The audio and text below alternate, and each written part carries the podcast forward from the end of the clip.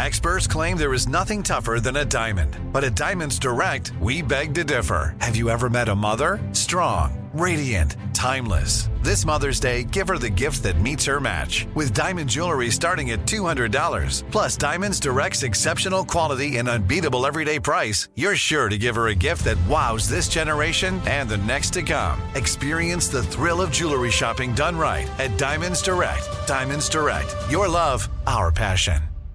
You'll know real when you get it. It'll say eBay Authenticity Guarantee, and you'll feel it. Maybe it's a head-turning handbag, a watch that says it all, jewelry that makes you feel like the gem, sneakers and streetwear so fresh every step feels fly. eBay gets it. So look for the blue check mark next to that thing you love and be confident that every inch, stitch, sole, and logo is checked by experts. With eBay Authenticity Guarantee, you can trust that feeling of real is always in reach. Ensure your next purchase is the real deal. Visit eBay.com for terms.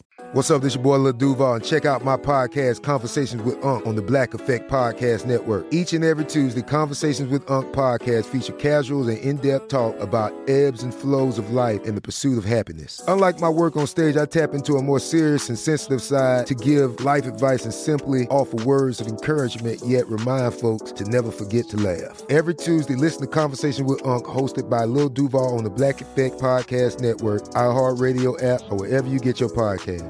Presented by AT&T. Connecting changes everything. Help! I Suck at Dating with Dean, Vanessa, and Jared, an iHeartRadio podcast. Hello, one and all, and welcome to an all-new episode of Help, I Suck at Dating. My name is Jared Haben. Dean Unglert is not in studio. I think he's in Japan right now. Yeah, he's not in country. He's not in country. He might not be on planet Earth. We don't know. We cannot confirm nor deny. Easton Mark is in studio. The beautiful Vanessa Grimaldi. Hello. Coming to us live. From another country as well. A little country known as Canadian. That's correct, right? So that's Canadian today with my plaid shirt. You're very Canadian. I like plaid. Plaid's nice. But we have a very important announcement right now. We just received breaking news that just happened 5 minutes ago, guys. In the dating world, it's incredible, sad, but also maybe a little happy. Lady Gaga and her fiance, Christian Carino, have ended their engagement. Now, this is big news because the entire world, after seeing A Star is Born, I'm pretty sure is shipping the relationship between Lady Gaga and Bradley Cooper. And here is one step towards Bradley Cooper and Lady Gaga finally becoming the couple everybody in the United States and all around the world really wants to happen. Is Bradley Cooper single? No. Oh, come on. So don't put that energy onto him. I know. I feel bad, but honestly, because here's the thing. Ashley has been behind this the whole time. Like, thinking that they're actually in love. There was actually a rumor a couple days ago that Lady Gaga got a tattoo that was a secret shout out to Bradley Cooper. I don't know if you saw this, but she got a tattoo on what appears to be her arm, her forearm, and it's music notes. Yeah, she's also a musician. That is true, yes. And apparently the notes spell G-A-G-A, Gaga. There's four notes on there. But somebody tweeted that they had information that apparently, the note spelling Gaga in the treble clef, I'm hoping I'm pronouncing that correctly. Yes, that's good. Spell BC in the bass clef, and BC, Bradley Cooper. Listen, not saying it. I'm just reading what's on the internet. Okay, guys? All of a sudden, Lady Gaga ends her engagement. She's getting tattoos that could allude to Bradley Cooper. I've been against it this entire time. Let them live their lives. Let them be happy. But now it's like, okay, well, she ended her engagement. Bradley's still with someone. Bradley is with a stunning woman. A stunning woman. I hope he's very happy. They have to keep together, too, as well. But you know what? Look at Orlando Bloom and Katy Perry. Yes. They ended their relationship, and now back together, and now back together and engaged. Engaged, yes, but they are. But can we talk about the engagement ring for a second? Yeah, I want to talk about it. What are your thoughts on it? So the he was engaged. Who was engaged to previous to Katy Perry? It was the guy from Getting to the Greek. Russell Brand, wasn't it? Russell Brand. No. I'm not talking about Lady Gaga. I'm saying Orlando Bloom was Miranda Kerr. Miranda Kerr. And Miranda Kerr's ring looks like a flower, like there's a diamond in the middle and there's diamonds all around. And if you look at Katy Perry's new engagement ring, given from Orlando Bloom, looks basically the same, just different colors. It's like, yes. I'm looking at two pictures right now. I'm looking at Miranda Kerr. Look at the screen. Oh, I'm looking. But they're different colors. They're different styles. It's not this. No, it's the exact same style. Well, it's a flower. Yeah, but the flowers are completely different. I mean, all right, here's the thing. It does apparently Miranda, what's her name? Miranda Kerr. Miranda Kerr's ring. I don't see the flower, I guess. It has a little bit of a flower shape with the diamond in the middle, and then Katy Perry's new ring. It's the same shape but just different colors. But also like a different style, because Katy Perry's looks bigger. It's the coloring. What kind of flower would that be? What kind of flower is Katy Perry's engagement ring? It's basically a flower, like when kids draw flowers on a piece of paper. You draw like a circle, and then you draw circles all around that circle. Vanessa, are you trying to say that Orlando Bloom gave an engagement ring to Katy Perry that resembles the illustrations of a third grader? I think it looks like a Girl Scout cookie to me. Well, ooh, yeah, now I'm hungry. I could see a Girl Scout cookie. I guess I don't see the flower on the first engagement ring. I don't. I'll send you the picture. I'll screenshot it. No, I'm looking at it right now. It just looks like a big diamond. We're dudes, so we don't really can't tell. So if you got this from a guy and you knew he'd given the other one to a previous fiance, this would bother you?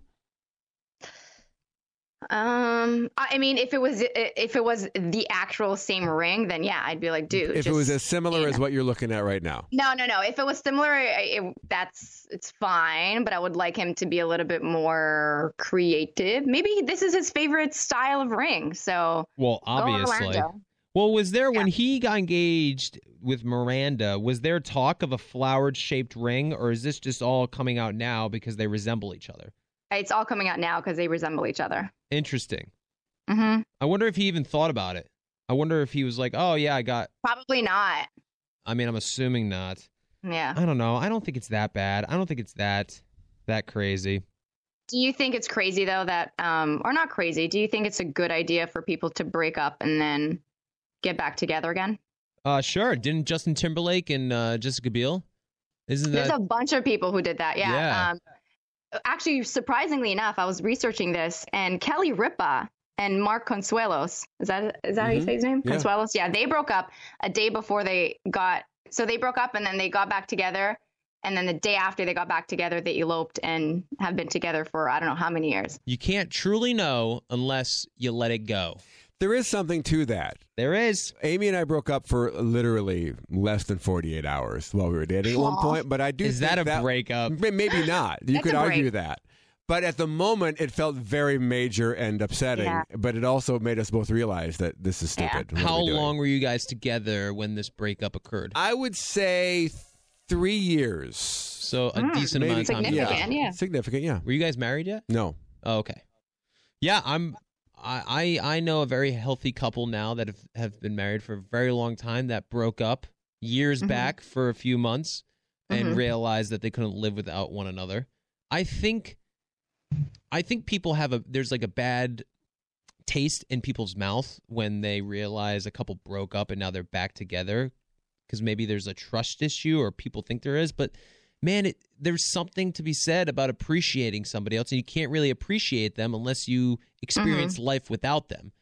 Mm-hmm. Do you agree? I mean, look at Justin Bieber and Hailey Baldwin. Miley Cyrus and Liam just got married, and they were engaged, and they broke their engagement, and now they're married. That. Yeah, so I think it comes down to how you view relationships. I'm someone that was very black and white growing up in my 20s, and now coming off of The Bachelor and, just being able to be open to different types of relationships has shaped me into someone that is open to that kind of gray zone where, Vanessa, life is happening in the gray.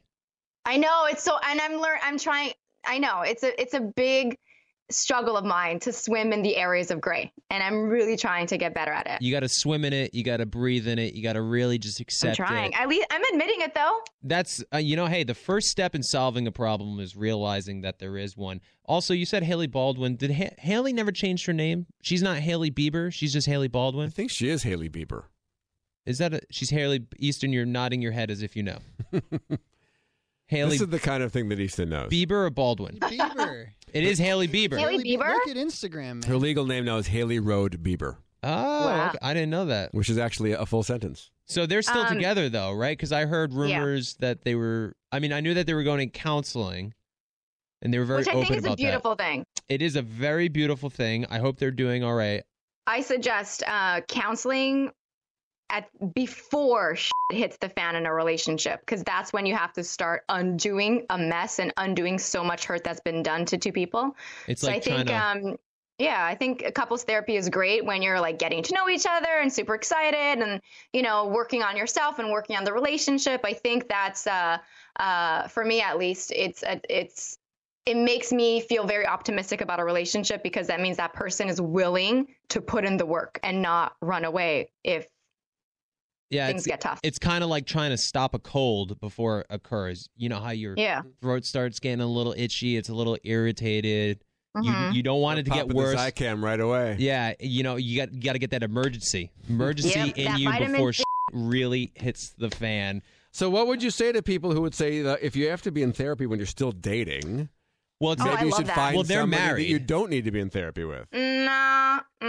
Just devil's advocate, throwing it out there. Yeah, I don't agree with that, because then I think you're kind of taking the easy road out. It's the grass is greener on the other side mentality. I compare it to we live in a society that's so superficial. Like, you know, we put on our best self on Instagram, these filters we put on Instagram, and, you know, all these things that we do to ourselves physically, going to the gym and eating well to look good. But what's really happening internally? What's happening in our head? And why aren't we working on exercising our feelings and exercising our communication skills and bettering that? And I think it's still seen as, you know, a sign of, oh, well, your relationship is not really strong if you're going to therapy and being able to be open to talk about that. That means you guys really have issues. No, it means like I'm going to the gym for my brain. And so is my boyfriend. I also think commitment is a choice. And so when you commit yourself to someone, if things are going poorly, you should do what you need to do to try to fix those things.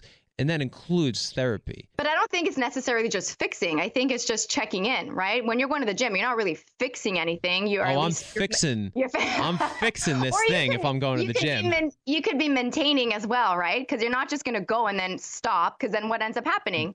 You're 100% right.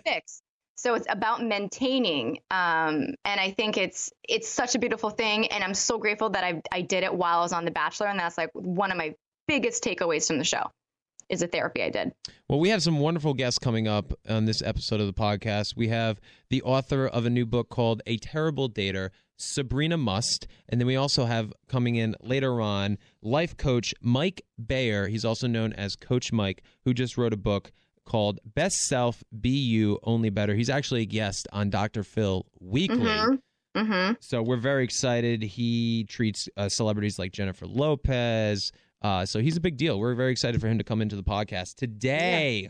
I feel like it's going to be a really enlightening podcast today. It's going to be an incredibly enlightening podcast. And we actually have Sabrina Muss coming up in just a moment. Who really has time to go to the post office these days? It's always busy. There's always traffic getting there. You got to find parking. You're lugging all your mail and your packages. It's a real hassle. That's why you guys need to go to Stamps.com today. Stamps.com brings all the amazing services of the U.S. Postal Service right to your computer. Whether you're a small office sending invoices, an online seller shipping out products, or even a warehouse sending thousands of packages a day, Stamps.com can handle it all with ease. Simply use your computer to print office U.S. postage 24/7 for any letter, any package, any class of mail, anywhere you want to send it. Once your mail is ready, just hand it to your mail carrier or drop it in a mailbox. It's really that simple. With Stamps.com, you get 5 cents off every first-class stamp and up to 40% off priority mail. Not to mention, it's a fraction of the cost of those expensive postage meters. Ashley and I had just written a new book together. It's called Lucy and Clark, A Story of Puppy Love. And we've been sending the book to all our friends and family. But so instead of us making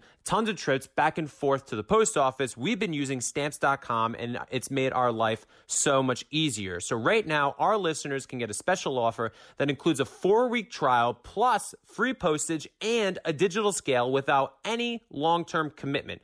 All you have to do is go to Stamps.com. You click on the microphone at the top of the homepage and type in Dean. That's D-E-A-N. All you have to do, guys, go to Stamps.com, enter D-E-A-N at the top of the microphone. You're going to get a 4-week trial plus free postage and a digital scale. No long-term commitment. Go to Stamps.com, enter Dean to try it out today. On the line joining us right now, we have the author of the new book called A Terrible Dater. Sabrina Muss is on the line. Sabrina, are you there? Yeah. I'm here. Hi, Sabrina.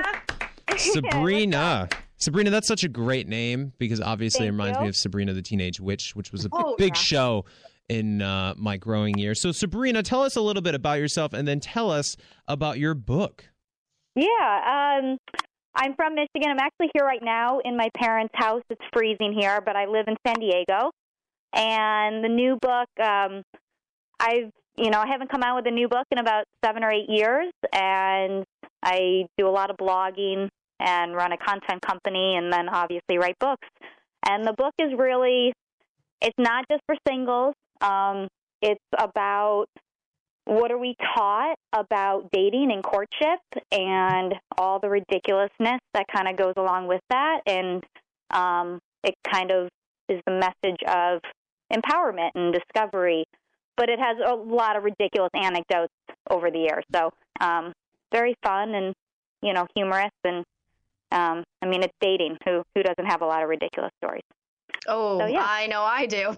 I know Vanessa does, too. I wanted to know, how did you start? So I see that you have a blog and you travel a lot. Yeah. How did you become a writer? I know the story. If you want to share that story, I find it so empowering.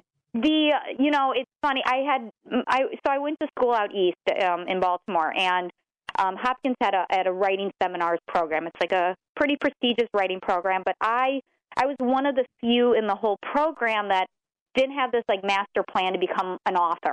I just kind of did the degree because I liked all the distribution classes, and I didn't want to do international relations. Anyways. So about a month before I was finishing up, my oldest sister died, committed suicide, and I moved back to Michigan, and I just kind of started writing, which turned into this book called Must Girls Love. It's my first book, and it's very intense. It's a very different, in some ways there's a similarity because it's still memoir, and it's still very raw and honest, like A Terrible Dater, but it's very intense. And I always kind of preface that for anyone, but I just kind of, that was like my outlet. And then I started writing The Living Witnesses, a Holocaust survivor publication with my mom. She's a photographer. And it just kind of, everything just kind of, I just one foot after the next and just kind of fell into it. But not, the life trajectory, so to speak, that I had kind of planned. So, yeah, it's, you always, I did a lot of things that weren't healthy for me in terms of grief, and then a lot of things that were really healthy, and this was like one of those things. So so did you find writing was a therapeutic way for you to maybe kind of reconnect because there was a loss of a connection and that was your way of grieving? 100%. It was the best way that I could have spent, especially those first 2 years. They were some of the most, the most intense in my life. And a lot of it was selfish. Like, it was the way that I was grieving. And then knowing that I was going to help someone else that didn't understand what was going on when they were going to, eventually grieve someone that was very close to them. And then on the flip side, people that have never lost someone close, for them to have kind of an insider look of, hey, this is what's really going on. And, once, like, I'm Jewish, so, well, not religious, but, once Shiva's over, or once, I don't know all the different denominations, like how they kind of grieve around funerals, but once everyone goes home and a month later and everyone forgets about it, mm-hmm. it's, oh, yeah, that's right. This, like, life sucks. Right, right. So I mean, and there, really we spoke about this before on the podcast and the 7 stage of grieving and how you can get stuck in one stage. And your story is so powerful and you sound like such an amazing influence for women and men and everyone out there. So I want to say thank you for sharing your story because it is a powerful one. And now you're diving into the relationship aspect of things. Yeah. And I want to ask you, what does a healthy relationship look for you? Yeah, you know, it's been, that in itself has kind of been a journey over the years, and kind of deconstructing everything that I was taught. And my parents are still together. They love each other. Do they have the healthiest relationship? Hell no. Mm-hmm. Yep. You know, my dad is, I love him, but he's overly reactive, and my mom does her own thing. And so you take all these examples around you, and then you take all the knowledge mm-hmm. that's constantly thrown at you, or people say that it's knowledge, from media and from all the movies and everyone else that considers that I'm a dating an expert. Mm-hmm. And then all of a sudden you have to go, well, shoot, that doesn't really get this isn't real life. Yeah. So I totally get you. Yeah. And so then suddenly over the years, and I think some of it just kind of comes with age and failing a million times until you go, oh, like, this is what a healthy relationship is, and I don't think that you know what it is until you're mm-hmm. in it. I think you brought up a really good point. As you grow up and you see your parents interact and you see people like in Disney movies and all these romantic stories that end up in a really happy ending, but you don't see what actually happens behind closed doors. And we emulate someone else's love story as we grow up. At least I know I did. I've openly talked about my parents' divorce and how hard it was. I was 18 when they got divorced, and I did a therapy session last night with my therapist, and we went through like why I have some sort of trust issues and how it dates back to over 10 years ago of something that happened so significant that I guess I try to brush over and think, you know, I was over it. Like but those people? There was parts of it that I still needed to work on. And I love that this book is not only for single people, it's for basically anyone that wants to fall in love and wants to find that connection. Well, Sabrina, you guys talked about emulating movies, TV shows. A lot of people accuse The Bachelor of being a part of that, of mm-hmm. showcasing a love that isn't really possible and teaching people, you know, giving an example of what love should be, but giving a bad example. I think a lot of people talk about The Bachelor like that. Because, Sabrina, you talk about false truth. Well, I'm not saying that's what it is or not, but I'm just saying what people have said. Because, Sabrina, you say the lack of dating education. Is that what you mean by that? Like what people see in pop culture? In some ways, I think that we can define that in a lot of different...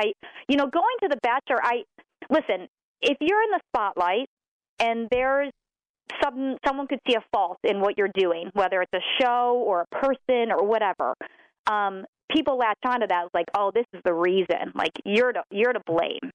And the reality is, you know, if you take, listen, I haven't been on The Bachelor. I have actually a funny story where, like, I actually was asked to, like, audition at the end kind of thing. But no, which season? It was 2 years ago. And that would have been our season. Next season. It was, like, last minute. It was end of August. They had me drive up to L.A.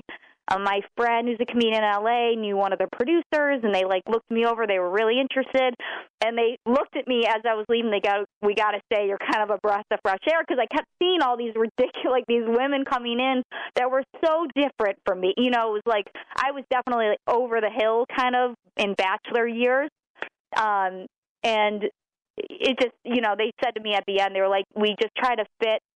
They basically try to fit a puzzle, so every person is a character, and it just didn't work out for whatever reason. But interesting experience. But you know, if you remove the TV, you know, or the cameras, I know that a lot of people go on the show just because they want the fame or whatever. They have ulterior motives. But the reality is people fall in love like that all the time, like very quick. They don't really get to know each other at the beginning, you know, And so you can't really blame The Bachelor. I think that it really stems from, you know, years and years and years of building this up as you want that spark and that fast romance, and You know, it's like the go to Vegas and get elope kind of fantasy. It's not just the Bachelor thing. Like, Bachelor didn't create that ideal of immediate love. It just, you know, kind of perpetuated that. But I think it's possible. I just think it's more rare than it is, you know, reality. So how do we better educate everybody on dating? What's a good example? I really think it comes down to, I think one of my biggest things when it comes to dating is it's kind of about kindness and in realizing that it's a human being that you're interacting with. And so when you no longer, I've said to people, like, I'm not so concerned with how someone is when I'm dating him. I'm concerned how he treats me after, and that tells me so much more about the person. Mm-hmm. When you're hurt, or if I've hurt your ego, or if you hurt me, like, how we treat one another as human beings. And so as kids, if we can really treat each other or teach these children how to, I sound like such like a preacher. If we teach kids better about, listen, this is what empathy is, and this is how you actually communicate with another human being. And when you're not interested, you know, this is really what you should say to them, not just ghost them or be mean to them or put them down or humiliate them. And I think that once you it becomes a domino effect where people actually start being just nicer to one another and not seeing it as something like a personal attack. It's just, hey, we just didn't work out.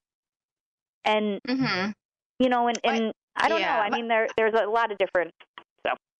Yeah. But when we talk about breakups, though, like, ego always gets in the way, right? Because it's a huge factor. And I think once you allow yourself to really see, okay, well, obviously, if this person doesn't want to be with me and there's a reason why we're not working out, then why am I trying to fight for it? And then you start to rationalize, like, okay, it makes sense that we're not together. But I think initially, at least for me, I admit it, my ego's like, what? Oh, for sure. How did I not see this coming? Yeah. But again, some of that is like doing the work on yourself, as like cliche as that sounds, and having more experiences as an adult, where you learn to kind of separate, okay, is this just my ego, or is this actually what's reality here, and why am I hurt, or why do I think this person is the right person for me? The amount of times that I hit myself in the head where I was just so set on wanting to be with a particular man and he didn't want me. And I'm sitting there going, no, you're just wrong. Like, maybe not even to him, just to my friends going, he's wrong. You know, he's going to realize how cool I am. Yeah. Like, how does he not realize what he has in front of him? Yeah. These men are stupid. We're all stupid. Sabrina, is A Terrible Dater, the title, where'd that come from? Are you the terrible dater? I think that people, yes. I don't necessarily, I was just on did a little TV thing in Detroit this morning, and they introduced the book as a self-proclaimed terrible dater, and I got a big kick out of that. I was actually sitting on my couch working with one of my interns, and she had just read it like a few days before, and we're throwing away that I could not come up with, what do I title this? It was a few months ago. And all of a sudden, she, threw out a version of that. And I was like, well, what about A Terrible Dater? And we both looked at each other. We're like, yes. And a lot of people would say, I had a conversation after the fact with my best friend, who's, of course, heard all my dating, disasters and given me advice over the years, and I for her. And I was like, well, maybe the title doesn't really work. Like, I'm not that bad. And she was like, Sabrina, you are terrible. Aww. But Sabrina, what makes you terrible at dating? Because I don't follow the rules. I just say things that I think that most people just, they don't say. Or, and I think in some ways that makes me a good dater, but it just doesn't ever, it that's never not what, really that's not the norm. The guy. It's not the norm. Yes. Right. I break social norms a lot when I'm dating, and it kind of catches people off guard. Well, so. Keep breaking those social norms. Yeah, keep breaking them, and then a guy will come around. A guy will smarten up. No, I have a boyfriend right now, and he's great. And so you're not a terrible dater. I know. There's a lot of situations where I'm like, he breaks the rules too. I guess what I was supposed to do. Well, we really appreciate you coming in, Sabrina. Thank you so much for joining us. Thank you. So your book, A Terrible Dater, can be found, where can it be found? Amazon, Barnes & Nobles, all that good stuff? Amazon, we're getting into some of the bookstores, but if you go to my site, SabrinaMuss.com, there's links to order directly from the site or to go to Amazon. It's on Kindle, paperback, kind of all the normal spots. So you have some book release parties too, right? Coming up? I do. So I'm in Michigan right now, Detroit suburbs. We're throwing one on Thursday, which should be super fun. It's in Birmingham, Michigan, if anyone lives there, at Dick O'Dowd's. And then next Thursday on the 28th in San Diego, we're doing it at iFly, which is like the indoor skydiving. We'll have some skydivers in the tube. It should be super fun. That'd be great. Maybe you could just throw two people in at skydiving at the same time and see if sparks fly. We'll see what happens with the chemistry. That's actually a really good idea. It'd be a great test. I'm going to do that now. Well, Sabrina, thank you so much again for joining us. You were awesome. Guys, you can go check out more of what Sabrina's up to by checking out her website, SabrinaMuss.com. That's where her lifestyle blog is. It's where you can get her book. We appreciate it. Thank you, Sabrina. Thanks so much, guys. Thank you, Sabrina. Bye. She was very sweet. I like her a lot. I like her reasoning of how people can get better at dating is simply by just being kind to one another. It's just the most subtle and obvious thing, but it really is true. It's necessarily kind. I think my take on it is obviously kindness, but just being transparent and not hiding. At least that's what I look for in a relationship at the beginning. I talk about this all the time where people feel like it's an auditioning process and they're trying to be a version of themselves that they're not, or a part of themselves that's only like maybe 10%. But that's the 10% that the person they're dating is absolutely in love with. And then they try to prolong this part of them that's not really fully them. And then you only get to know that a year, 2 years down the line. That's what happened with an ex of mine, who for 2.5 years said that he wanted kids. Well, I think that's what happened with everybody. A lot of people. That's why a lot of people, including ourselves, say that you have to know someone for at least a year before even thinking about getting engaged. I don't even know. I mean, people, I don't know. Mark, what do you think about that? Easton? I'm a fan of the longer engagement, not longer relationship before engagement, because I don't see any downside to it. There's plenty of downside of rushing into something. There's no downside of dating somebody for 3-4 years before you get engaged. Unless that biological clock is ticking. I'm not thinking biological clock. I'm just thinking people will always have, not always, I take that back, but people change throughout the years. And if they're not fully working on what's happening internally with themselves, then they'll always be that same person. If you marry them 3 months in, 4 years in, 5 decades in, you'll find out what's really happening within them once they're ready to unleash it. Well, that's the tough part about relationships. Vanessa even mentioned it. People, especially on a first date or first couple of dates, they only show the best version of themselves. And then as you get more comfortable with each other, your truer self starts coming out more and more. But on top of that, I feel like people evolve, people change. Like, Mark, are you the same guy that you were when you first got married? Definitely not, because I do think it's a women's job to train their man. So you just get whipped into shape? I'm a much better person than I was when I met her. Yeah. That's the correct answer, to my wife. But has your wife changed as a person a little bit? Yeah, I think so. Yeah, I think motherhood changes a person pretty dramatically. Mm-hmm. Yeah. So does that change your love at all? Because that's what always been on my mind, is that I feel like I'm a different man now than I was when I was 25, and I'm assuming I'll be a different man when I'm 35 than I am now. Having said that, does that mean my relationship with Ashley will be different? Will my love for her be different? It's just an interesting concept that I haven't experienced yet. I think because you've changed in a way to accept different women in your life.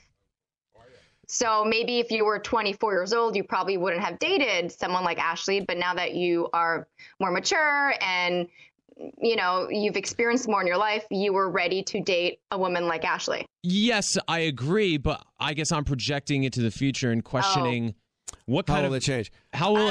And I think, Mark, you can answer this. Well, what I have found after 22 years with my wife is that you both change, but you change together. It's like an evolutionary process as a couple. But I also find that when my wife and I get away from the kids and have time to travel, just the two of us, it's amazing how quickly we are kids again. how quickly, you know, I was in my, you know, when we were in our 20s and dating, that's what it feels like. The second we get away from our kids, we went to Toronto a year or two ago. We went to London, Canada. When we get time to ourselves, it's amazing how quickly it comes back, how quickly we revert to those two kids that were just young and in love and dating. And that's so exciting. I do find Toronto was a weird vacation. You do? Well, yeah. I mean, it's a long story, but our parents live in Wisconsin, so we were leaving the kids in Wisconsin. We wanted to get away. We didn't want to go too far away. Yeah, you're not going to go to Italy. Right, but Toronto's a whole other country. It's like, you know, there's an exoticness to that. But anyway, that was the whole idea. But that's what I love. I love how quickly it comes back. That's really adorable. I think you'll find the same one day. I hope so. Because kids do take over every part of your life. Mm-hmm. That's what everybody keeps telling us, that they want us to have kids, but please wait, because as soon as you have kids, your entire life is different. So we're excited, but we're also very nervous. Yeah, yeah. Because I'm afraid that I'll just never sleep again. We don't all have the same hair, so why should we use all the same shampoo and conditioners? Function of Beauty brings you shampoos and conditioners that are customized and individually filled just for you. I have mine. I'm obsessed with mine. I keep getting questions about my hair. Well, I'm going to share all my secrets with you today. Function of Beauty addresses all of your hair concerns, not just one. Most drugstore brands only address a single concern, like volumize or strengthen. With Function of Beauty, you can choose up to 5 hair goals to add to your formulation. And it's made with safe and natural ingredients. Function of Beauty never uses sulfates, parabens, mineral oils, or any other harmful ingredients. And it's vegan and cruelty-free. The sad reality is most drugstore brands test on animals, but Function of Beauty is 100% vegan and cruelty-free. I took the quiz and chose thermoprotectant, hydrate, strengthen, and volumize for what I wanted for my hair. After that, you get to pick the color for your shampoo and conditioner. So I decided to go with pink, to go with my favorite scent, wildflower mix scent called Flower Power. I guess now I'm obsessed with flowers. I've been telling you my hair is so much healthier and stronger, and this is the reason why Function of Beauty is my secret. Even my boyfriend asked me what I've been doing differently. So listeners, you will receive 20% off your first custom formula. To claim, go to functionofbeauty.com. That's functionofbeauty.com and take the 2-minute quiz for your hair profile to design your 100% unique shampoo and conditioner formulas. Use code DEAN, that's DEAN, at checkout for 20% off your first order of functionofbeauty.com. That's using code DEAN, D-E-A-N, at checkout for 20% off your first order at functionofbeauty.com.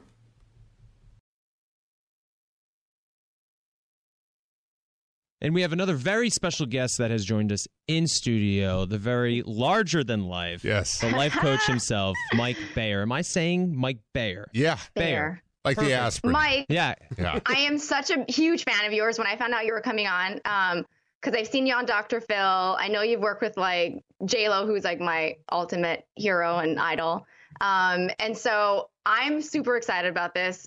You have an amazing backstory, which I know a little bit about. And I guess, can you give us a little bit of a history as to how you became who you are today? Because it's such a powerful story and your journey is so incredible and touching. Oh, thanks. Thanks for having me too. And talking to you from afar. Only about, 3,000 miles. Yeah. Well, it's super cold. I mean, I think we all have stories and kind of where we end up today. So a little bit about mine is I grew up in Orange County, California. Grew up an athlete, went to a high school called Mater Dei, which is a big athletic school. Great sports. Football team. Monarchs. Mm-hmm. Yes, the Monarchs. What sport did you play? Basketball. Oh, okay. And then, you look like a football player. I was just about to say that. Yeah, I couldn't.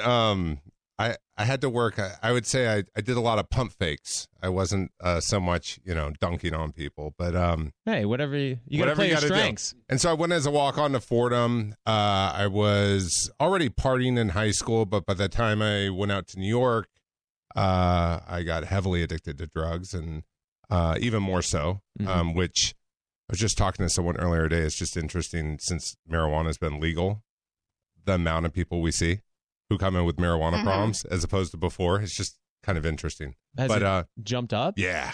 Yeah, it's jumped up a lot. Really? Yeah. Yeah. I know a lot of people don't want to believe it, but I mean, it makes sense. I see more people in terms of addiction. Yeah. In terms of more people losing themselves and being depressed or anxious or paranoid. Like, I mean, a lot of people who started smoking 2 to 3 years ago. So they're in their 30s. Whereas before, when it wasn't legal, you used to see young adults or people who have been doing it for 20 plus years. So anyways, I mean, long story short, I was addicted to meth. And I eventually went through treatment a few times. The last time I went through this final program. And when I got sober almost 17 years ago, I started working as a counselor. Mm-hmm. That evolved. I started doing interventions. I started getting flown around the world, really, to help people who were in crisis and didn't want to get well. And then I opened up a treatment center in West Hollywood called Cass Centers. And just my career has evolved a lot. And so I work with all different types of people, and I'm on Dr. Phil every week. I saw that. That's pretty awesome. Yeah. Mm-hmm. It's amazing. He's my coach. Yeah. So he's my mentor. I'm with him every week. And how did that come about? Well, I had a charity. I threw these on music tours. It was called Cast on Tour. So I threw these personal development free events. Mm-hmm. So I would have the mayor of Boston speak in Boston, and Iggy Azalea would speak in Brooklyn, or, we would try to get influencers to make it cool. And his team reached out to speak in LA, and we kind of had a moment where I met him, and he's like a unicorn to me. They don't come around a lot, but when you have chemistry with someone and you just kind of are like, gosh, we're going to be best friends. Yeah. Like, I don't even think until I met him, I even looked up to a lot of people. Mm-hmm. Yeah. In my career, with him, he's brilliant to me. And so he asked me if I want to jump on the show, and I said, yeah, let's do it. Yeah. Yeah, of course. Yeah. If Dr. Phil asks you to be on his show, you say yes. Yes. Always say yes. Always.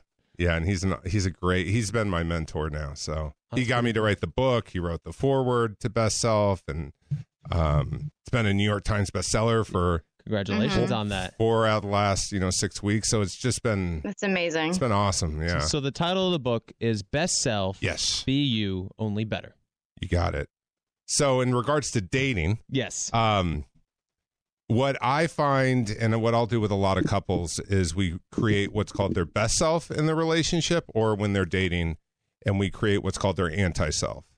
So the best self is who you authentically are, when your feelings aren't hurt, when you're, authentically you, and you create a character. Because I always say our parents give us our names, but I like to kind of be in fantasy a little bit about who are we at a deeper level. And then our anti-self is that part of us that comes out, whether it be in dating or relationships. So I have people draw it, describe it, and own it. And I find that's a really good way for people to work on their ego. Instead of calling someone insecure on a date, or because I know you guys give a lot of dating advice and are helping a lot of people, I find that sometimes it's helpful for someone to just tap into who they truly are and not worry so much about even the other person liking them or not. What do you think of ego? In what context? In the context of whether it's good or bad. Or because you just said something that you said that you have people draw their better self, best self, and their... What other self? Anti-self. So their anti-self. But then you said they draw their anti-self to help control their ego. Well, when I talk about ego, I'm talking about ego, not Freudian ego. It's more like fear, anything that keeps us feeling not truly ourselves. Because I think for me, ego, I've always questioned myself and why I get so defensive towards certain things. Would that be your anti-self or anti-self? Yeah. So if you got, yeah, I would. Because I get defensive sometimes. If even on dumb stuffs, but it'll just trigger me, and then I'll get defensive, and then 10 minutes later, I'll think to myself, "Why did I get so mad about that in the moment?" What's an example? My ego. Oh God! All right, so. Oh, we're getting deep. But since being engaged, I haven't been working out as much. I don't feel as confident in myself anymore. Right as of right now, put on a couple pounds, lost a little definition. And Ashley was kind of joking, and she said that, oh, I have a pouch. And I got so mad. And then but kangaroos are cute. Maybe she was calling you a kangaroo. Well, it wasn't. It was just a joking thing that it was like a lighthearted moment that I just took the wrong way. And I got defensive because my ego got the best of me because I was like, I don't have that. I didn't put that much weight on. Well, and so, but 10 minutes later, I was able to control myself and realize, why the hell was I mad at that? She was joking. It was a lighthearted moment that I completely took the wrong way. Right. That's an example. Small one, but an example. Yeah. I mean, I think that may not cause a lot of tension in your relationship. No, of course not. It's a very small one that literally just came to mind. Yeah, and normally it's a continual pattern. Yeah. Like, it's where you could constantly feel insecure or not feeling enough, right? And I like to create those voices and really give them a name. And that's what I call the anti-self, which I found has helped people out tremendously. If you do the exercise, it really helps. So am I going to give this name the pouch? I don't know if this is your anti-self. I mean, think about, to me, it's more... well, that was a very surface level. Yeah. You know, a deeper one. Vanessa, I don't know if you have one off the top of your head. Well, I mean, I guess it's something that you already come into the relationship feeling insecure about. And if someone highlights that, then you're going to feel defensive about it. And I think, Mike, I wanted to ask you, you know, childhood years are such a critical stage in our lives. And we look up to our parents, and that's basically how we end up learning how to talk and act. We just imitate. And so at what point can we undo some of that wiring that we did in our brains that make us who we are today, but we want to also better that part that we're not proud of, I guess, our anti-self. Yeah. I mean, there's some parts of us we're really happy that our parents provided for us, even could be genetically, and other areas we're like, oh my gosh, that sucked to grow up around parents. I want to give it back. Yeah, like, and it really started to program me. And then I'm actually going out to an elementary school in a week to do kind of these exercises with the kids because, to your point, this isn't taught in schools. And so we end up, as we mature and get to the point where we're like, uh-oh, I really need to change something about myself because this is getting in the way, or... But people do change. I mean, I've seen so many people change, but it takes work. You know, I mean, you're the perfect example of that. I have changed a lot. You know, I always say we're all work in progress, though. You know, it's just I maybe had darker thoughts towards myself than other people had, but I think that knowing and owning those parts of ourselves that are keeping us from having a healthier relationship is really important. So would you say it's kind of practice makes perfect? Because when you talk about writing your anti-self out and describing what those things are and trying to be aware of what they are. So when they happen, I'm assuming, you're aware that it's happening in the moment? Yeah, we could try it if you want. Sure, let's try it. So this is... Oh, is this the spheres exercise? No, but we could do that too. I like the spheres exercise too. Yeah. Okay. Well, so this is what we'll do, and anyone listening can do this, and that way you don't have to buy the book, but you will get more out of it. But you should still buy the book. Absolutely. But the book is like a workbook, so you'll mark it all up. But what you want to start off, first what you want to do, and I just did this last week, and this isn't me name dropping. I just think it's really cool. I got Joe and Sophie to do it. Oh, that's Joe Jonas. Yes. And Sophie Turner. I'm up to date on my pop culture. Yeah, so we call it the Best Self Challenge. And the challenge is, which I'm trying to make it a cool thing, kind of like what I was doing with the previous events I was doing. Yep. I'm always into like, how do we make it cool to work on yourself? You have to. I know. Otherwise, it's awful. Because if you have to work on yourself and it's boring, you're just like, oh my God, I don't want to do this junk. No. I don't know what we can say on air here. Yeah, junk is fine. Junk's fine. That's great. You'll just get bleeped out. So let's first, I think what we first want to do is identify. So you get a piece of paper and a pen out and you start writing down characteristics that best describe who you authentically are. So, what that means is, you know, just grabbing a pen here. Oh, good. All right. Yeah. What does that mean authentically? Because I guess the best version of yourself. I think when you think of, if you're listening to this right now, you should be doing the same thing just for fun. Grab a pen and a piece of paper. You got it. And so it would be like, you know, descriptions of yourself, like I'm extremely thoughtful. I like to make people feel comfortable. I have a good sense of humor. So we're describing our better self. Yeah, like which I call true self. So when I think of best self, I always think of that's who you truly are. Okay. And so you just kind of write down. It could be in story form. It could be descriptions. Well, let's not take too long, Vanessa. I know my list is long, guys. Like I know for myself when I'm running. So I have a bunch of employees, and when I'm not being my best self, I'm agitated. And I remind myself. Mm-hmm. I tap back into it. I'm like, okay, Mike. Oh, I get it now. So you want to remember what the best version of yourself is and tap back into that in order to get out of your anti-self. Right. Because the best version, if you tap into your best version, even you'd be able to communicate to your partner what's upsetting you or bothering you instead of just going to a place of being hurt. You could explain it in a clearer way. Mm. So you wrote, so what you want to do. I just ran one word. Okay. Now you want to draw it. Oh, I'm drawing. Okay. Yes. Now you're drawing too? You're drawing your best self. Oh, okay. All right. Definitely not a rose. You're drawing a rose? No, I said it's definitely not a rose. Are you sure? I feel like that's your best self, Vanessa. That's okay. Pretty, okay. I feel like I'm not being creative enough. Mark, don't look at my illustrations. Mark, are you doing it too? I wasn't doing it, no, but maybe I should. Why not? I was overseeing. That's good. He was co-facilitating. That's what I was doing. Okay, I think I'm done drawing. All right, now you want to name it. And it could be anything. It could be anything that feels authentic to you. So for me, my best self is a wizard named Merlin, who's been around hundreds of years. I love that. So for me, because my emotions can go all over the place, so I always like to tap back into Merlin. Merlin. What would I name this? So you name your true self. My true self is named Love Man. No. What? A long story behind that one. I feel like it's a player on the Eagles or something. No, unfortunately, that was my limo exit. I opened my shirt to reveal an L on The Bachelor. I don't know if you're familiar with the show at all, but you have to exit out of a limo night one. And some people have a little gimmick thing because you introduce yourself to The Bachelor, The Bachelorette. Right. Some people do something gimmicky. Some people just introduce themselves. Some people have something planned. And so I'm a diehard Superman fan. So awesome! They had a shirt made for me with the S symbol, but instead of the S, they put an L in there for Love Man. So I was introducing myself to. Shut up, Vanessa. I was introducing myself to. There was two bachelorettes on my season for night one as Love Man to rid all of the evil men on night one and.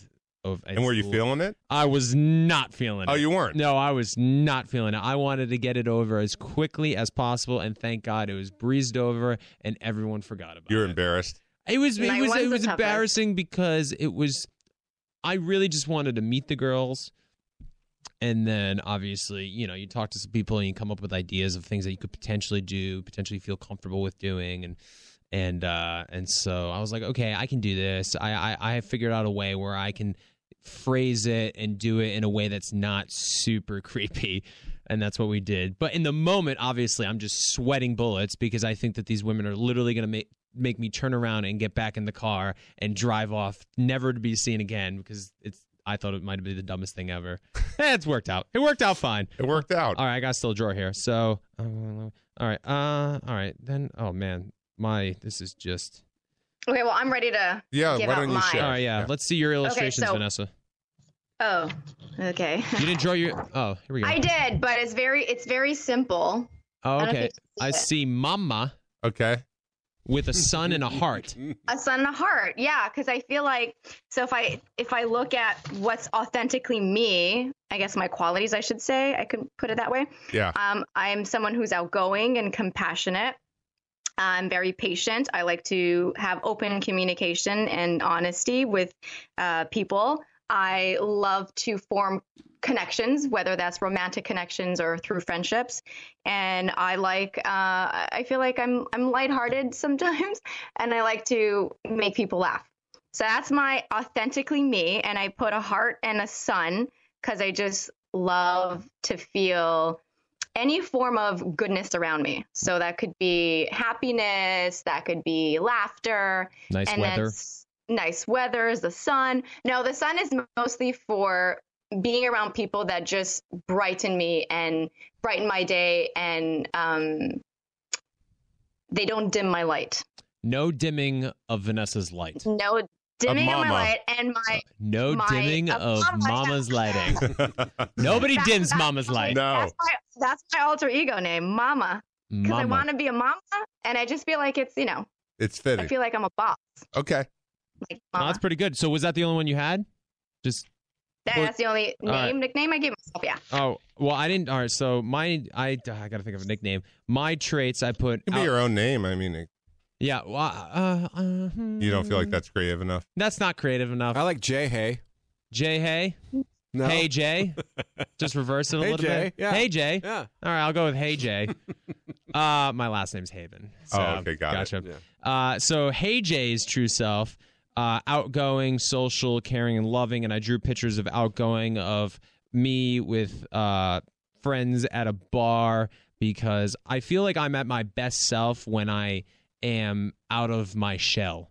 I feel that there are a lot of times I like to stay in. I like to stay in my little comfort zone, and I find that I am my best self when I'm willing not only to go out with my friends, but also more of a metaphorical explanation of willing to do things that are outside my comfort zone.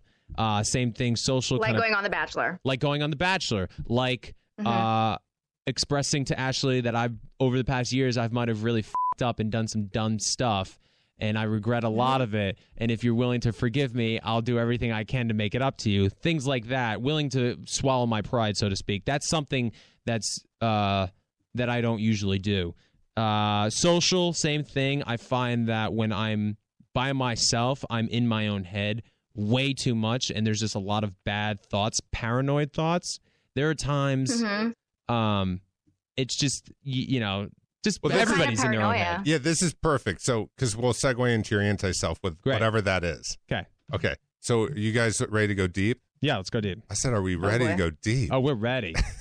Mama, you ready over there? So, this is my second therapy session in 2 days. I'm excited. Right, great. So this next part for your anti-self, you're going to be as honest as possible as that part of you that is getting in the way of you feeling more free, or that is that part. It could be that time that you think like, oh my God, why do I keep saying that?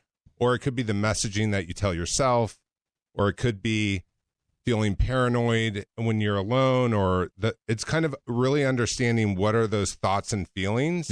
And you're going to do the same thing where you're going to create a character around. And usually a lot of people have a lot of anti-selves. And the interesting thing is when I've done this with people and they've taken an honest look is their anti-self just starts to reduce because now there's an understanding of it. Whereas before we're just saying paranoid. Yeah. And it's not playful. It's not fun. It actually makes you feel bad. So, All right. So let's do this. So we're writing our anti-self. Yes. The part of you that's getting in the way of feeling free.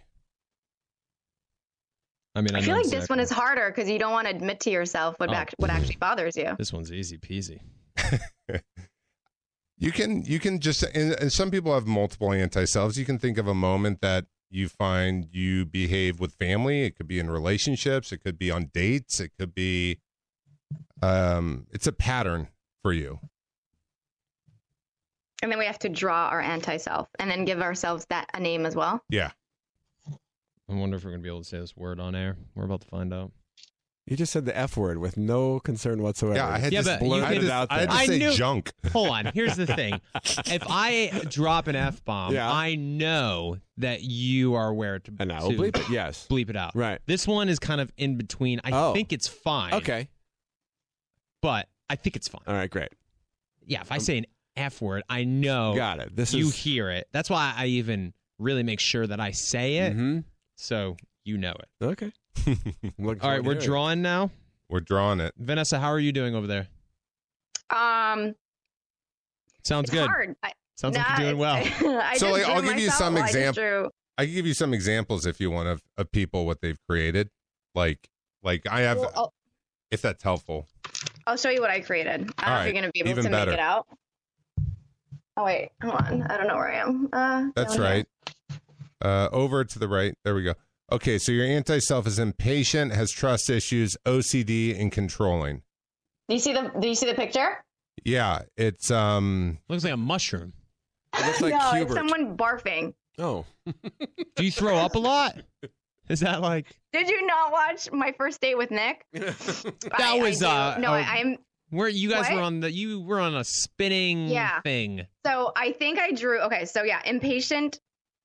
Authentically me, I'm very patient, but there are instances where either it's in my dating life or my work life where I get super impatient and I'm like, how can this version of me come out when I'm a special education teacher? I'm so calm around my students and I'm patient with them.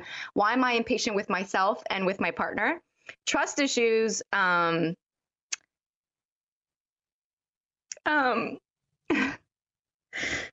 So I had a breakthrough yesterday. Why am I the only one that cries on this podcast? Yeah, I got to work on that. I had a breakthrough yesterday in my therapy session where I knew I had trust issues when I enter relationships and I didn't understand why. And it wasn't within me, or it's not because I didn't feel like I wasn't worthy. It came from parts of my parents' divorce. That just made sense while I was in therapy yesterday. So that really helped me understand why. And then it made me realize when I do get into those moods, understand where it's coming from. And am I able to distinguish whether or not it's my trust issues and my anti-self coming out, or is it actually something that's happening in the relationship that is going on that's making me not trust them? OCD, I don't like using that word so lightly because I know people do suffer from OCD. I feel like I have anxiety when it comes to leaving the house and I'm like, oh, fudge. Did I shut my oven off? Is my hair straightener off? And I have to literally drive back home, open my door and check if all the knobs are off. And I have to like mentally say it. I have to voice it out loud and say off. And I have to touch like the outlets to see if anything's plugged in there. So that's like super stressful and that's time consuming too. And then the controlling factor of wanting to make sure that things are done a certain way, whether that's with work, mostly my work life. I don't like to delegate. And that's why I don't have an assistant. I don't have anyone helping me with my foundation or my personal brand or anything. So that's super stressful. And that's why I put the barf image, because it gives me so much anxiety that I feel nauseous and I hate throwing up. It's one of my biggest fears. So I guess it's my biggest fear is like my anti-self coming out. I mean, I don't have a name yet. Okay. So she's controlling, she holds her emotions in, she loses control even with checking doorknobs and light switches and she's trying to be in control, but she's kind of out of control. Right? Yeah. Okay. Right. And can we give her like a kind of a name? You know, you could always rename her, you know, it doesn't have to be perfect. I mean, it could be. Can I call her Barfola? Yeah. Barfola. I enjoy that. Okay. So that's when Barfola comes out, right? Yeah. Okay. See, so for example, you see her laughing when she says it. Uh-huh. Now, when she was talking about before, she was crying. Yeah. And what happens is when people, for a lot of people, if you can't add some humor to it a little bit, ultimately people start to beat themselves up. Mm-hmm. Mm-hmm. And they go, I'm not enough. I'm crazy. Mm-hmm. I'm not good. I'm not doing it right. I messed this up. I shouldn't have said that, you know, and when you start giving yourself those messages, there's no freedom in it. Right. And so that's why I like to create the anti-self exercise, because mm-hmm. it just starts to kind of own that part of you that you can hopefully remove. What'd you come up with? Thank you, Vanessa, by the way. Yeah, thank you for sharing. Thank you for that, Vanessa. My anti-self is titled Suckbag. It's the first thing that came to mind. I'll allow it. I think that one's good. This anti-self, a.k.a. Suckbag, he's afraid of consequences before he even decides to take action. He's afraid to express how he truly feels, even to the people that he holds closest to his heart. And I drew, for the afraid of consequences before he takes action, I drew a little guy who's in the fetal position. And then for the afraid to express how he truly feels, I drew a guy in his bed by himself with no friends and afraid to leave his room. Aww. Just a little guy. Mm.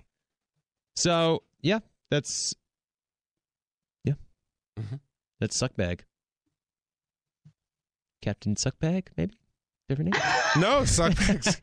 No, I mean, we're doing this really quickly, too. Like, oh, if we really were to dig into it, we'd look at, like, that specific area of your life where it keeps coming up. Yeah. Well, I think it's taken hold of my life for the past, 8 years or so, ever since... probably in my early 20s when I was in a relationship with someone for a very long time that ended, and then was trying to do my own thing, unsure about where I was going, but very,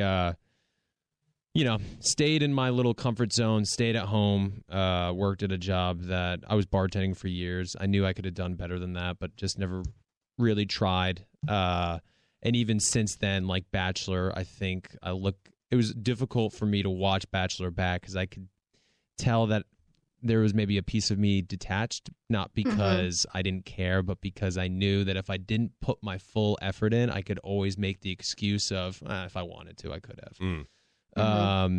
And same thing with my fiance, Ashley, now, was somebody that we were friends for a very long time who I was always resisting. I was very unwilling to just jump in and...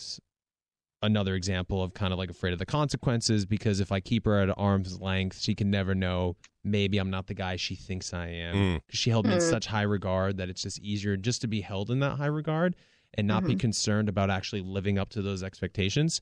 So that's kind of, and it's happened in my career as well, still trying to find myself and figure those things out, because if I don't fully invest myself into something, then I can always, pretend to myself that, well, I could have if I wanted to. Yeah. When in actuality, I'm afraid of failure. So that's kind of my suckbag, Captain Suckbag. I kind of like Captain Suckbag. Yeah, Captain Suckbag sounds good. Yeah. And Barfola. Captain Suckbag and Barfola. We should just rename the podcast. Help, I Suck at Dating with Dean Barfola and Captain Suckbag. He's still just Dean. Yeah. Dean's still Dean. Yeah. So, Mike, at what point in our journey... can we learn how to connect with our best self, or how can we remind ourselves? I think how we structure our day and align our lives. So if I were to ask you guys, like, when do you align with your best self? You could probably give me examples of moments or places or experiences in which you do that. So I always say, how do you greet the day? Don't let the day greet you. How do you start the day? For me, it's right. I do this still, or I try to do it as much as possible. So I write out gratitude lists just when I'm putting the pen to the paper. Everyone feels better when they write gratitude lists. And it's not that I invented this. Clearly, people have been doing it for years, but that's how I start the day. And then at the end of the day, you kind of review the day and figure out like what went well, what didn't go well. And so to me, it's knowing yourself, what's going to harness you being your best self. For some people, they're in the wrong job. No matter what they do, they're not going to be their best selves. For other people, it's, when they're alone and the thoughts that they have with themselves. So, I mean, in terms of like the approach, everyone's a bit different. I also think it's hard work. I don't want people to oversee that. I think... A lot of people imagine they'll do an exercise like this. They'll do it once and they'll have a breakthrough and then think, it's gone. I'm good. And I think people don't realize that you need to do this repeatedly. Yeah, I call it the 3 A's. It's staying authentic, it's taking action, and it's accountability. And the last part is the one people neglect the most, which is accountability. For people who are in a relationship today, that's wonderful in terms of accountability. For people who aren't in a relationship, they can have friends hold them accountable. Right. But do you feel like sometimes people enter relationships so they can be held accountable and they use their partner as their guide? Well, I think it depends on who it is and relationships are complicated. Of course. Yeah. Hopefully you can be in a relationship where you're both trying to help each other evolve and be transparent and have forgiveness in it, but for some people, sure, they choose relationships because they're trying to fix a part of themselves, and that's never really going to work. Yeah. Mm-hmm. It's not easy. It's certainly not black and white. There's a lot of gray in there. And it's interesting. The reason I bring up the, doing this repeatedly is because I know who Captain Suckbag is, you know, like I've known him for quite some time. It's not so much that I'm not aware of it. It's more so, how do I stop that? And I think it all it is taking action for myself and holding myself accountable. Like, what brings out your best self? My fiance, it's going to sound, I would say it's going to sound very cliche, playing sports. That's not cliche. Yeah. It's just, being in a competitive environment really brings out the best side of myself. I'm more fun. I'm more energetic. Doing the things, of course, going to see movies, watching movies, talking about movies, just the things that I enjoy doing. It definitely brings out the better side of myself, just like anybody. Can you rewire your brain? In what way? Rewire us, Mike. So can you, things that have happened, like traumas that happen to us in our young childhood life, that have had such an impact on how we are today and how we react to things today, are we able to rewire the way we kind of see the world or the way that we want to react to things? Yeah, I mean, I think I'm not by any means, this isn't something I've been in research around, but it's a very popular thing right now is neuroscience and creating new neural pathways in your brain. So if you're trying to get your brain to create new ways of thinking and feeling, you have to take certain actions, right? And so I think in terms of like, there's little T traumas and there's big T traumas, right? There's the big T traumas where people are like, they were held hostage and, or there's sexual abuse, but little T traumas like neglect or families that carry shame or seeing what went on with mom and dad, that can start to shift someone's perception of the world and life. And I think, people change the way they think. It's, I've seen so many people change, even people that, like, I just saw someone in New York recently who was homeless. At the time I met him, his parents had hired me to help him, and he was homeless and doing some things on the street, of course, in order to live on the street, had contracted a lot of things as well. And I told him if he ever got a year sober, I'd give him a job. I never thought he was going to get a year sober. He would never be someone I would ever hire, ever, right? So I was like, and I tell everyone that who I've like helped through the years, because I want to create some like, I believe in you, so you could have a job. A story they can look up to. And they can look up. He did it, so can you. And to know there's something to work towards, because reward systems work great. Well, he now is like sober over 10 years, super successful, killer career, married, amazing. Healthy relationship. So, I mean, I know sometimes for ourselves, we can sometimes think we're like trapped in our own thoughts. We think like we are our own worst enemies sometimes. A lot. That anti-self can come out and just take over. Yeah. Especially in today's world. World, especially. Social media. So, I mean, I think to answer your question, people change. Absolutely. I mean, I work with people that you would think would never, ever, ever, ever, ever change. And they do. Yeah. And then you meet other people that you think, oh, they're really motivated. They're going to get this. They're ready to make some changes. It's interesting. Like I'll work with some women who have been, will go back to a very unhealthy relationship over and over and over again.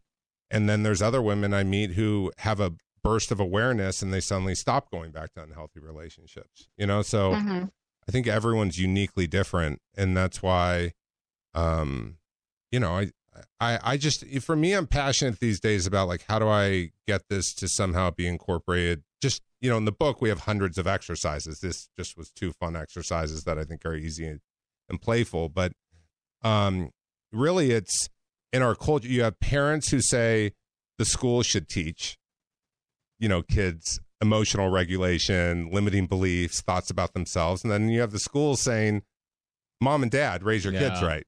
And so then you have this culture of kids that then grow up and hopefully they can regulate themselves enough, right? Mm-hmm. Because we're taught that history is more important than self-awareness. Mm-hmm. And so we end up later in life, and it's not until we hit crashing moments in our lives that suddenly we go, I need to do something about it. And then we start to work on ourselves, and then we're like, okay, it's gone. And then a crash mm-hmm. comes again. Mm-hmm. Mm-hmm. And so I look at it like going to the gym, you know, but I just think we have to really convince and train ourselves to believe it's just like going to the gym. Of course. Yeah. That it is possible. I love that you mentioned that. Sorry. I'm such a big advocate for mental health. And I think there has been like a huge movement in destigmatizing mental health illnesses. And I always openly talk about going to therapy. I've done couples therapy. And the boyfriend that I had, that I'm with now, is very open to those things too. And I think it's important to highlight that, A, yes, people do change, but you can't change a person. No. And I've been in those relationships where I'm like, oh, he's going to want kids, and I'm going to convince him that he's going to want my babies. And that didn't work out. So I think it's important to highlight that and remember that, yes, we all come with a story, and you don't see that in cartoons. You don't see that growing up in movies. People have like these perfect lives, and that's what we imagine is going to happen in relationships. At least that's the idea. I mean, look at the show you guys did. I know. Yeah. Oh, God. Oh. Like, wow. Right. I mean, all good things, all great things, yeah. But it is a fairy tale, ultra romantic, experience. And so if you think about it, stress-filled, anxiety ridden. By the way, that's so much more entertaining than seeing people awkwardly trying to date. Oh, totally. Like, it's entertaining when there's like big emotions, and I love him and I love her, and big get stakes. Out of the way. Yeah, big stakes. So Vanessa, you bring up an interesting topic for a different podcast, which is people can change, but can you change people? Because that's interesting, because the whole thing was people can change. But then Vanessa just said, but you can't change people. And it's interesting. And I think that's an interesting dialogue to have at some point. But we are out of time right now, unfortunately. Yeah. Oh, I know, Mike, but Mike, I'm so sad. I wish I was in studio right now. I know. Well, we'll ship your book out to you. Mike, thank you so much for coming. Thank you guys so much for having me. Thank you, Mike. You guys can go get a copy of Best Self, Be You, Only Better. Is it Amazon, everywhere books are sold? Everywhere books are sold. It is a New York Times bestseller. There is a quote on the back of the book by Jennifer Lopez herself endorsing it. So definitely go get your copy today. Vanessa is dancing because that's her gold crush. Mike, thank you so much. Thank you guys so much. Thank you, Mike. Rothy's is the everyday flat for life on the go. They're stylish, classic, comfortable, and they come in 4 fashionable styles. The flat, the point, the sneaker, and my all-time favorite, the loafer. And you want to know what's so crazy? They're made from recycled plastic water bottles. Rothy's has almost reached 20 million bottles recycled. So when you're wearing Rothy's, you're doing a good deed for the world, you're looking stylish, and you're super comfy. One of the things I don't like about flats is that my feet get super sweaty all the time. But with Rothy's, they're machine washable. So after I wear them dancing or walking around or working, I just throw them in the wash and they're perfectly clean. I am obsessed with my Rothy's. And you know who else is obsessed? Meghan Markle herself. She slipped on her Rothy's during her recent Australian tour with Prince Harry, and they've been flying off the shelves ever since. I mean, Meghan Markle is obsessed with them. I'm obsessed with them. I'm telling you, they're amazing.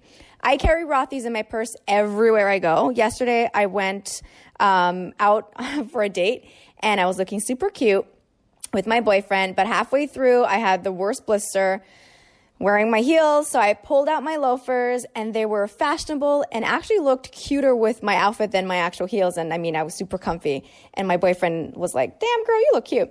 Right now, Rothy's has an amazing deal for our listeners. Use code DEAN, D-E-A-N, to get free shipping with no minimum, free shipping, and free returns and exchanges on your Rothy's shoes. And trust me, you're not going to want to return them. All you got to do is go to Rothys.com. That's ROTHYSDOTCOM and enter DEAN to get your amazing shoes and free shipping. It's a no-brainer. Shoes that are comfortable, stylish, and sustainable, and there's free shipping. I mean, come on, you can't get a better deal than that. That's rothys.com, rothys.com. Promo code DEAN, D-E-A-N. Get this deal while it lasts. I'm telling you, you're going to love it. At Walmart, there's a whole collection of Black-led products that fit into your daily routine. We encourage you to show Black founders some love, not just during Black History Month, but all year long. There is power in every purchase. Every time we purchase from a Black-led brand, we make room for another Black-led brand. Black founders and the products they bring to the table are creating a whole new world of choices at Walmart. Some amazing Black-owned businesses that are available at Walmart include The Lip Bar, Zach and Zoe Honey, Partake Cookies. The list goes on and on. Go to walmart.com/blackandunlimited to discover all the amazing Black-owned products you can add to your daily routine. True love is always being excited from the first moment you see one another and every time after that. It's taking long walks together in the summer, gazing longingly into each other's eyes, and, well, watching their tail wag when they chase a squirrel in the yard. The Pedigree brand asked about believing in love at first sight. And honestly, the answer is yes. Ashley adopted Lois, and I didn't know until I actually picked her up and saw her with my own eyes that we were taking this dog home. But I took one look at Lois, and my life has never been the same, and I love her so much, and I'm very grateful for that moment that Ashley decided to adopt Lois. So it really was love at first sight for me. Adopting a dog can lead to a lifetime of meaningful connections. A Pedigree loyalty survey revealed that 95% of dog owners say that the bond they have with their dogs is closer than expected. And another Pedigree loyalty survey revealed 90% of first-time dog owners report that having a dog improved at least one relationship in their lives. We have adopted two dogs. First was Pappy, and the second was Alistair. And I got to tell you, I didn't know I could love such a little creature so much. With Pappy, he just stole our hearts right away. He was so attached to us. And even with Alistair, we got him and we fostered at first and then decided to adopt not long after that. Just a few days after. They bring so much light into our lives. After we lost Pappy, Kaylin and I agreed to maybe take a couple months off from having a dog in our lives. And not even a week later, we couldn't stand it anymore. There's just so much light that coming home to a dog brings into our lives. And whenever we're on a trip, all we can ever think about is coming back home and seeing Alistair. So I love adoption. I think adopting dogs is the way to go. They are so grateful for it. They definitely love you harder because they know what you took them from and the great life that you're giving them. Real love can exist between pet and pet parent. Pedigree is committed to helping more dogs find loving homes, and we can attest that love at first sight is closer than you think. It's available at your local dog shelter. Find love at first sight with the Pedigree Adoption Drive, June 7th to 9th, and the Pedigree brand will reimburse your dog adoption fees nationwide. Visit pedigree.com/adoption-drive to learn more about the adoption drive and to see full terms and conditions. Everyone knows how much Dean and I love to travel, especially after enduring a Colorado winter. I'll take any chance I can to be in a sunny, beachy place right about now. Well, Kaylin, I have the perfect place we can travel to next. In Puerto Rico, there are nearly 300 beaches and 300 miles of coastline. And when it comes to photography, the landscape is unbeatable. I think I need to go there for a relaxing vacation before baby number two comes, which is great, but also I'm very nervous. Puerto Rico offers everything from secluded coves with white sand and crystalline water to beautiful black sand beaches. There's no passport required for U.S. citizens and permanent residents. Learn more and plan your trip at discoverpuertorico.com. I just realized we never asked Vanessa how her Valentine's Day went. So, Vanessa, what happened? You're in a new relationship, a first-time Valentine's Day with your new Valentine? I'm a firm believer in not celebrating Valentine's Day. So when I first met him, I told him, you know, I appreciate if you do like to celebrate commercialized days or whatever. What are they called? Commercialized holidays? Holidays. There we go. It's not even a holiday because we don't get a day off anyway. Does Canada and I have the word holiday? Yeah, we do. I just couldn't think of it right now. And we didn't celebrate. I did an interview in the morning and we spent time together at night. We wrote each other. Actually, he wrote me a really beautiful message, like a lengthy well-written, well-thought-out message, and that was the most beautiful gift I've ever received on Valentine's Day. That was my Valentine's Day. Well, Vanessa, I want to ask about this commercialized holiday anti-Vanessa Grimaldi. I wouldn't say mood. Well, my question is: are you the type of person that's not going to tell your kids about Santa Claus? Oh, I absolutely will tell my kids about Santa Claus. You're going to have, Santa Claus lives up in the North Pole. Okay, good. Because there are some people out there that I disagree with who say that they don't lie to their kids at a young age. And I couldn't disagree with them more. And I was just hoping you weren't one of those people. And I'm glad you're not.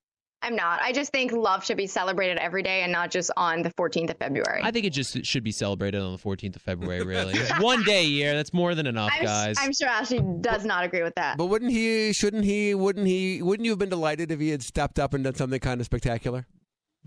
No. Maybe like I thought he was going to show up during my live interview in the morning on TV. And I'm like, oh, my God, if he's in the back right now waiting with roses, I'm going to flip out. But it was just a rose sent by this company. Would you have been happy if he got you red roses?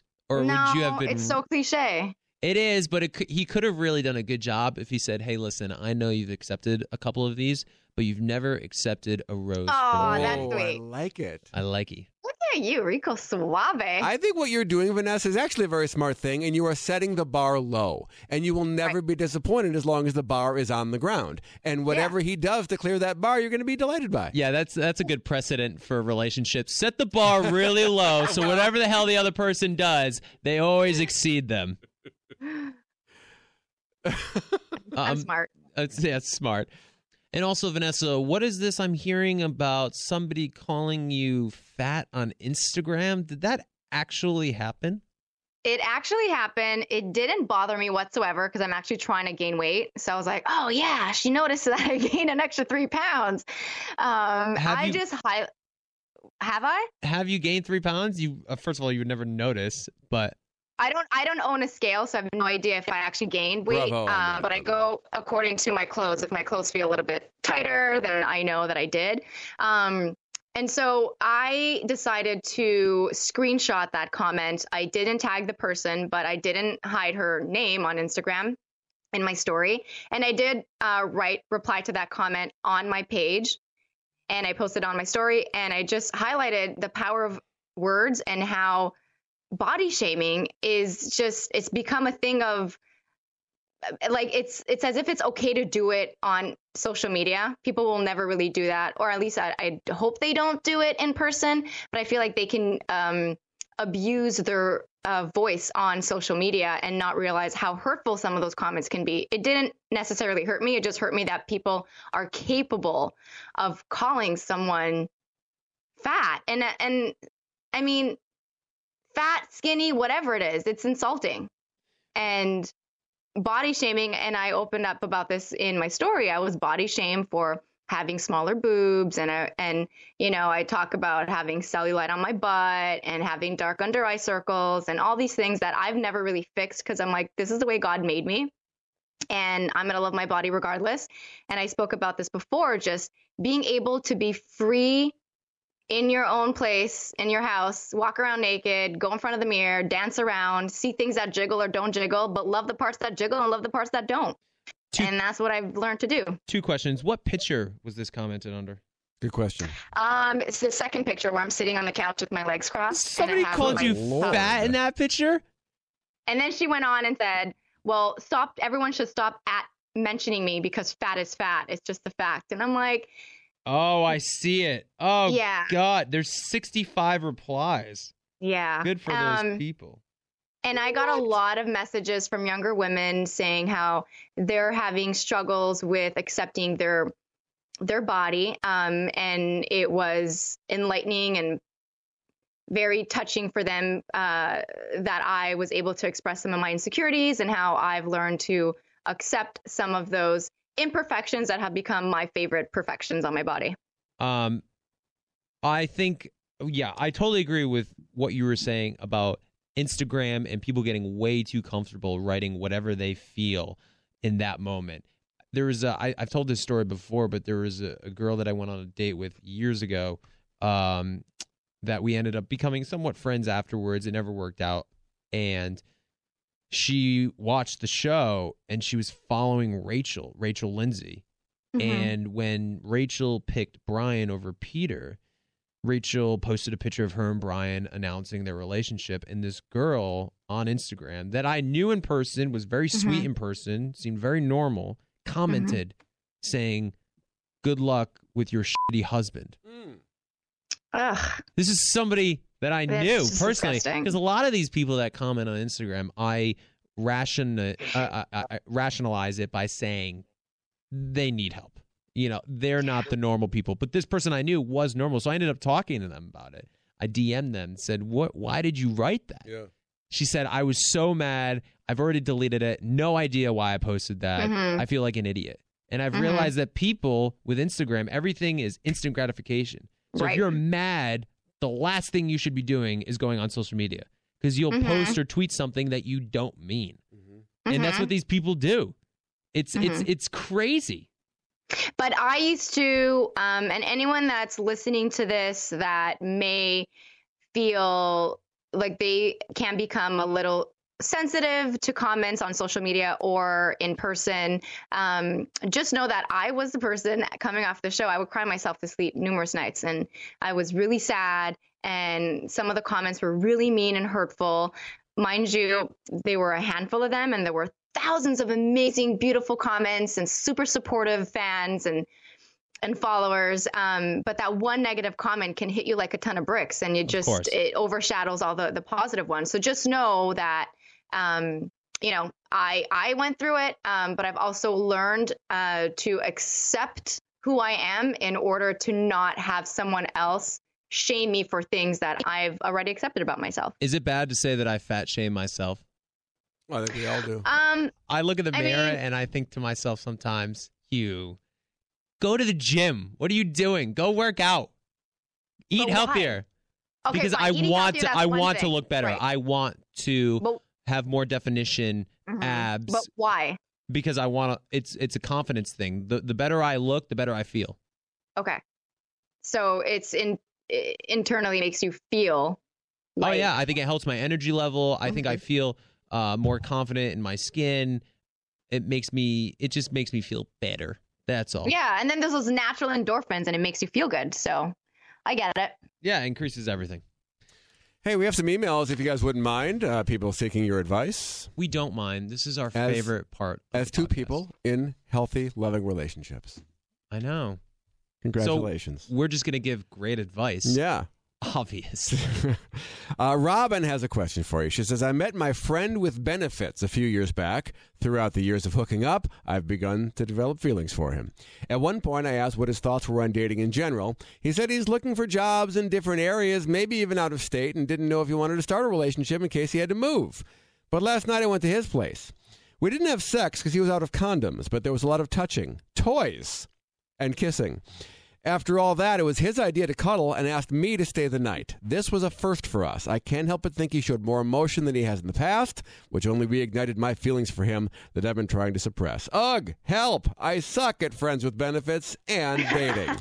The toys was a little nugget that I don't think any of us were expecting. I wasn't expecting that, but I do want to say good job for using protection and for not having sex because you didn't have condoms. I want to say I've been in relationships before where I was super mad at the guy for breaking up with me because he just wasn't in the place to be in a relationship.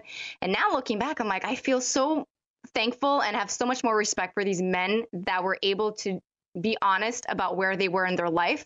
So I think you have to take that into account. And also don't romanticize parts of the relationship. If he's showing you affection, we all kind of need a little bit of TLC in our day, and maybe he feels a connection with you and he's allowing himself to be vulnerable around you and to showcase that side of him. But I wouldn't take it for anything else. I would take it for a grain of salt. I don't know, Jared, if you agree with me. You should definitely take this with a grain of salt. Okay. I think he is looking for a little TLC, as you said, and they were hanging out. I mean, I don't see this guy as a potential future partner. What are your thoughts, Mark? I think you got to take him at his word. I think with all people, you got to just listen to what they're telling you.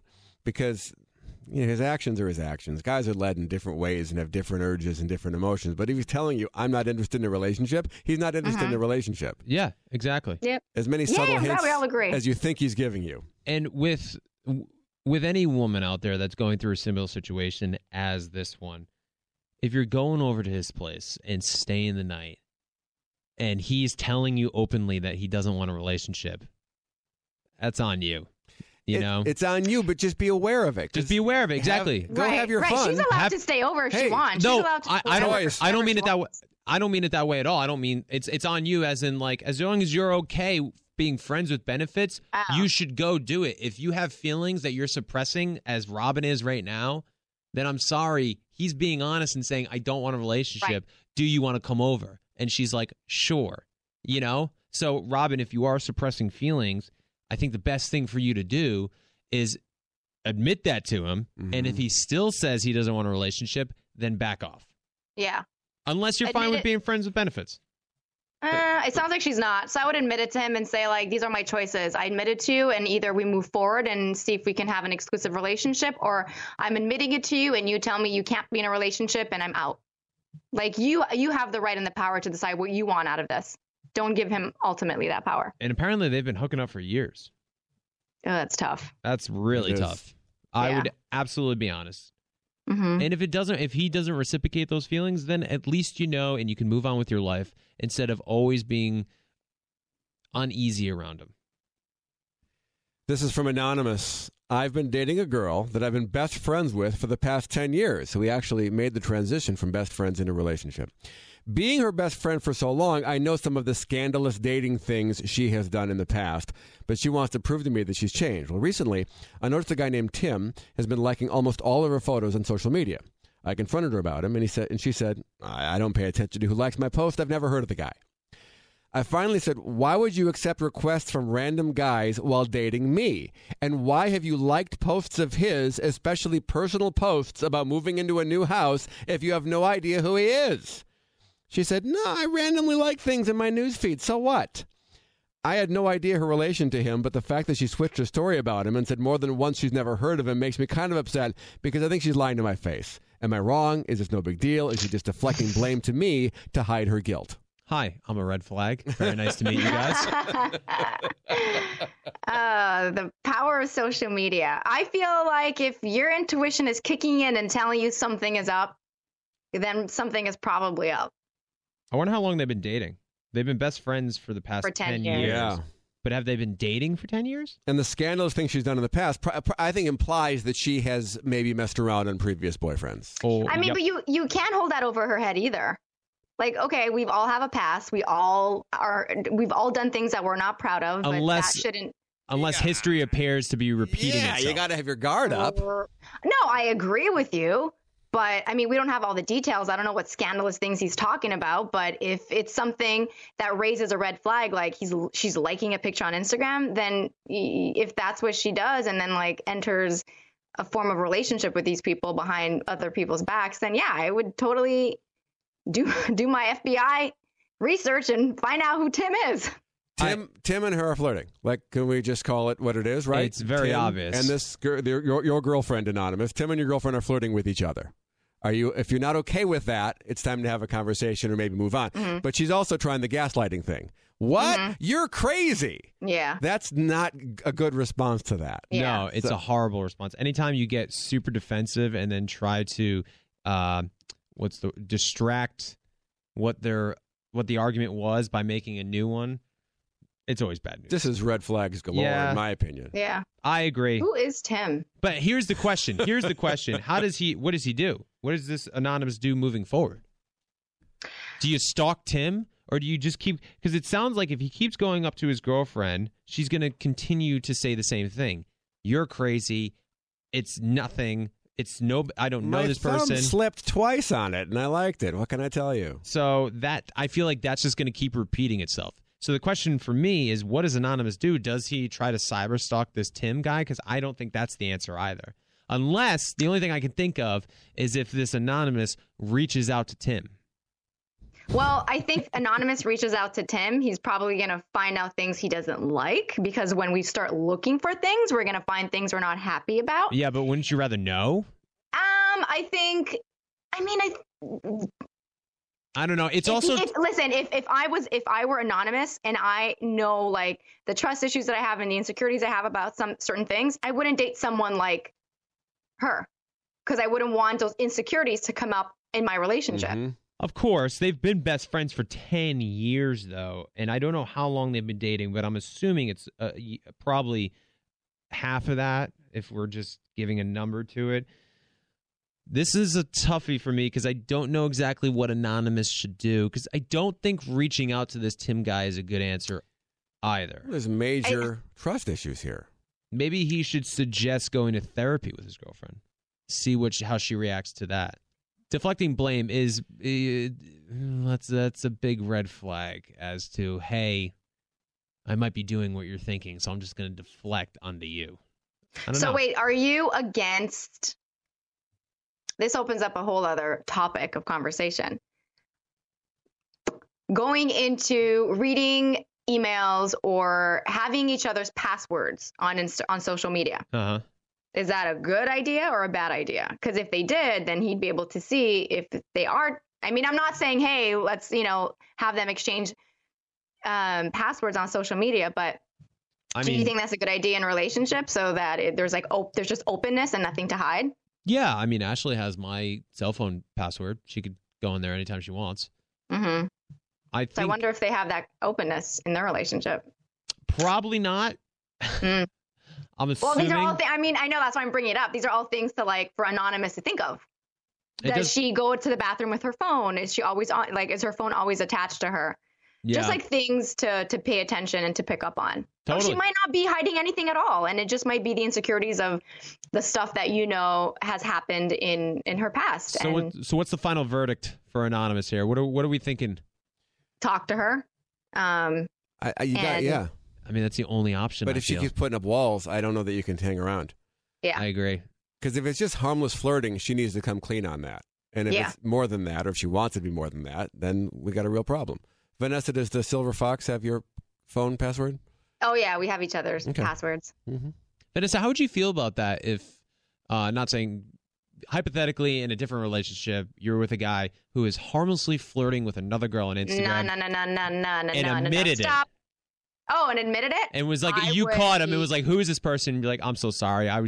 She was liking some of my stuff. I ended up following her. It was dumb. It was stupid. We've never talked before. We just liked it and liked pictures. No, see, like that ends up becoming, if you're not caught in the act, it could become something much greater than just harmless flirting. So But is it a deal breaker, or could you nip it in the bud and call it a mistake and we can move on from that?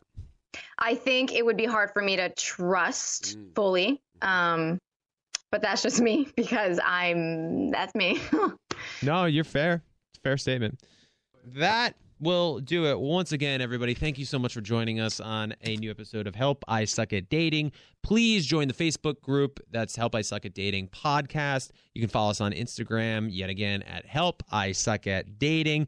Please keep sending your emails. We love them. They're our favorite part of the podcast. Also, please rate and review us on iTunes. We're always looking for more feedback. Obviously, a 5-star is always welcome. But we really want authentic feedback. Please let us know how we're doing, where we can get better. Thank you so much to all our guests coming into studio today. Thank you so much to Sabrina Muss. You can check out her new book called A Terrible Dater. Thank you so much for Mike Bayer, Coach Mike, Big Mike. Thank you so much for coming in. You can get his book anywhere where books are sold. It's called Best Self, Be You, Only Better. Hey, Mark, who else do we need to thank this week? Well, we need to thank Stamps.com. Just go to Stamps.com, click on the microphone at the top of the homepage, and type in Dean. Function of Beauty, thank you. Use code DEAN at checkout for 20% off your first order at functionofbeauty.com. And how about Rothy's? Go to Rothy's.com and enter DEAN to get your amazing shoes and free shipping. Vanessa, any final words from Montreal? No, I think this was such a great episode. I learned a lot, and I hope everyone listening learned a lot too. And hopefully next week you can tune in to another episode of Help, I Suck at Dating, and, well, hopefully Dean will suck a little bit less. Follow Help, I Suck at Dating with Dean, Vanessa, and Jared on iHeartRadio or wherever you listen to podcasts. It's time to celebrate Black History Month at the Walmart Black and Unlimited Clock. On Thursday, February 29th from 8 a.m. to 8 p.m., you can celebrate an extra day of Black History Month with Walmart. This event is free and open to the public at two locations, Flatiron Plaza in New York City and Ovation Hollywood in Los Angeles. With giveaways dropping every hour on the hour, it's the perfect time to try, like, and share Black-led products. It's free, it's for everyone, and it's your chance to see how you can level up your daily routine with Black-led products that are creating a new world of choices at Walmart. Trust, you don't want to miss it. Love at First Sight still exists. It's available at your local shelter. This June 7th to 9th, join the Pedigree Adoption Drive, and the Pedigree brand will reimburse your dog adoption fees nationwide. Pedigree knows that bringing a dog into your home not only opens their heart, it can open yours too. Visit pedigree.com/adoption-drive to learn more and see full terms and conditions. Boricua is the name for someone from Puerto Rico, but it's more than a name. It's a way of life and representation of the vibrant spirit of the island. Let the Boricua spirit welcome you with a warm embrace to start each day and remind you why you travel in the first place. In Puerto Rico, you can forget where you came from and embrace where you are. With nearly 300 beaches and 300 miles of coastline, there's always new places to explore. The island's diverse geography offers everything from secluded coves with white sand and crystalline water to stunning black sand beaches. There are spots that are perfect for water sports. You can surf, snorkel, paddleboard, or go diving. To travel to Puerto Rico, there is no passport required for U.S. citizens and permanent residents. Learn more and plan your trip at discoverpuertorico.com.